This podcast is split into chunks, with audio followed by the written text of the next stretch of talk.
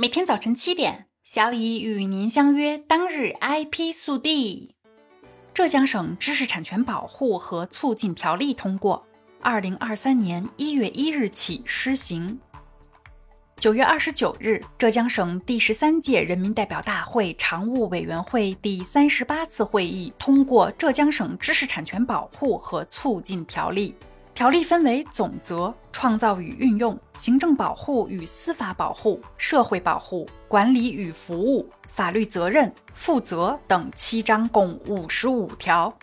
条例中重点强调了如下内容：县级以上人民政府应当通过规划引导、政策支持等措施，重点推动关键核心技术、原创性技术、引领性技术的知识产权创造和储备。加强高价值知识产权前瞻性布局，高等院校、科研机构应当建立知识产权转化工作机制，推动知识产权高效益转化。具备条件的，应当明确实施转化工作的机构。鼓励和支持高等院校、科研机构与企业、知识产权服务机构等建立产业知识产权联盟，开展知识产权资源共享、协作运用和联合维权，加强关键领域知识产权创造与运营，推动知识产权与产业发展深度融合。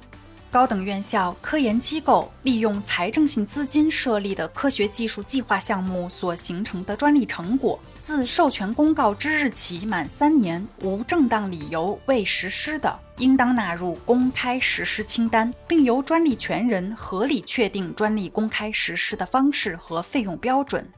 省知识产权主管部门应当会同省有关部门，依法对经过一定算法加工、具有实用价值和智力成果属性的数据进行保护，探索建立数据相关知识产权保护和运用制度。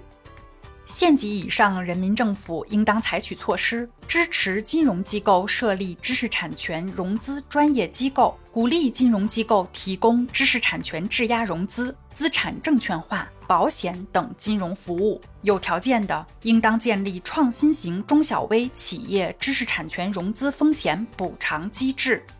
单位从事知识产权申请、登记、注册、代理、检索、导航、分析评议、维持、变更、许可、转让活动发生的费用，以及符合条件的与知识产权保护和促进活动相关的其他直接费用，列入研发费用支出，并按照国家有关规定享受研发费用加计扣除优惠。